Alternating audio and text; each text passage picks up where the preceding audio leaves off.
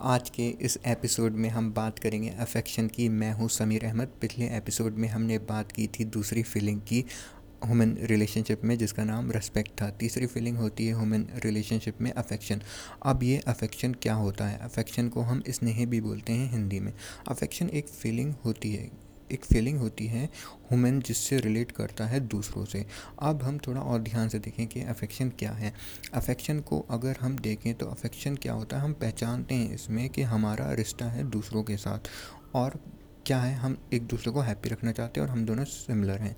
ये जो फीलिंग होती है रिलेशन की तो इसे क्या बोला गया है? अफेक्शन अब आगे कुछ क्वेश्चन कर लेते हैं अफेक्शन से। रिलेटेड किसके रिलेटेड अफेक्शन की। क्या हम दूसरों से रिलेट होना चाहते हैं या दूसरों के अगेंस्ट होना चाहते हैं? क्या है हमारी नेचुरल एक्सेप्टेंस तो इसे ज़रा सोचिए। मैं थोड़ी इसमें आपकी मदद कर देता हूँ। जब हम अफेक्शन में होते हैं, तब हम रियलाइज़ करते हैं कि हम रिलेट हैं दूसरों से और दूसरे रिलेट हैं मुझसे। दूसरे को एक्सेप्ट करने वाली फीलिंग को ही हमने क्या बोला? अफेक्शन ये अफेक्शन आता है ट्रस्ट और रेस्पेक्ट के इंश्योर्ड होने के बाद। जब ट्रस्ट और रेस्पेक्ट इंश्योर्ड हो जाए तो अफेक्शन आ जाएगा। लेकिन जब ट्रस्ट और रेस्पेक्ट नहीं है तो फिर हम क्या करते हैं? दूसरों की फीलिंग पे डाउट करते हैं। फिर क्या करते हैं हम? दूसरों पे इंटेंशन पे डाउट करते हैं और दूसरे को बिल्कुल समझ नहीं पाते। इसी वजह से हम सही से इवेलुएट भी नहीं कर पाते तो रेस्पेक्ट भी नहीं कर पाते। तो हम क्या करते हैं? फिर ब्लेम करने में तो हम एक्सपर्ट ही हैं तो फिर हम दूसरों को बस ब्लेम कर देते हैं। अगर कोई रिश्ता टूटा तो उसकी गलती। ठीक है? हमारी क्या है? हमें नहीं पता। बस दूसरे की गलती। तो इस क्वेश्चन को वेरीफाई करें खुद से। अब एक और क्वेश्चन देखते हैं। दूसरा क्वेश्चन क्या है? कि क्या हमारे अंदर ये कंटिन्यू फॉर्म में है? अफेक्शन या फिर आता है, जाता है? ऐसा तो नहीं है। तो इसे ज़रा ध्यान से सोचिए। मैं थोड़ी इसमें भी आपकी मदद कर देता हूँ।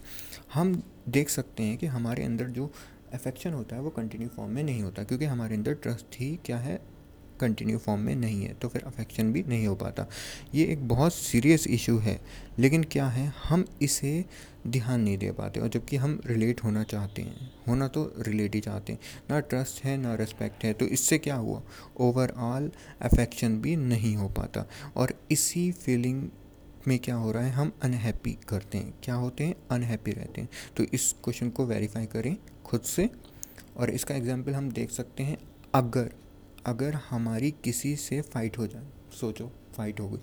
अब फाइट होने के बाद जो है, हमें क्या है फीलिंग बहुत अजीब सा होता है, उसमें अच्छा नहीं होता। तो ये जो फीलिंग अजीब सा हो, उसके बाद एक एलोन भी फील होगा कि अकेलापन होगा। तो ये सब चीज़ें इसके एग्ज़ाम्पल हैं। अब थोड़ा आगे देखते हैं कंपटीशन का। अब देखो कंपटीशन क्यों आया यहाँ? कंपटीशन एक सबसे बड़ी प्रॉब्लम है किस चीज़ की अफेक्शन ना होने की। क्योंकि हम दूसरे को क्या समझे हुए हैं? कंपिटिटर शायद हम सौ बार कम से कम ये सुनते रहते हैं हाँ भाई, दुनिया में रहना है तो फिर क्या है? कम्पिटिट होना होगा। तो कंपटीशन जो है वो सौ बार हम यही सुनते रहते हैं। इसका एग्ज़ाम्पल हम ले सकते हैं कि आजकल जो सिबलिंग्स हैं, उनके बीच में भी क्या हो रहा है? इस कंपटीशन की वजह से प्रॉब्लम हो रहा है। सिबलिंग्स क्या होते हैं? जो ब्रदर और सिस्टर हो गए।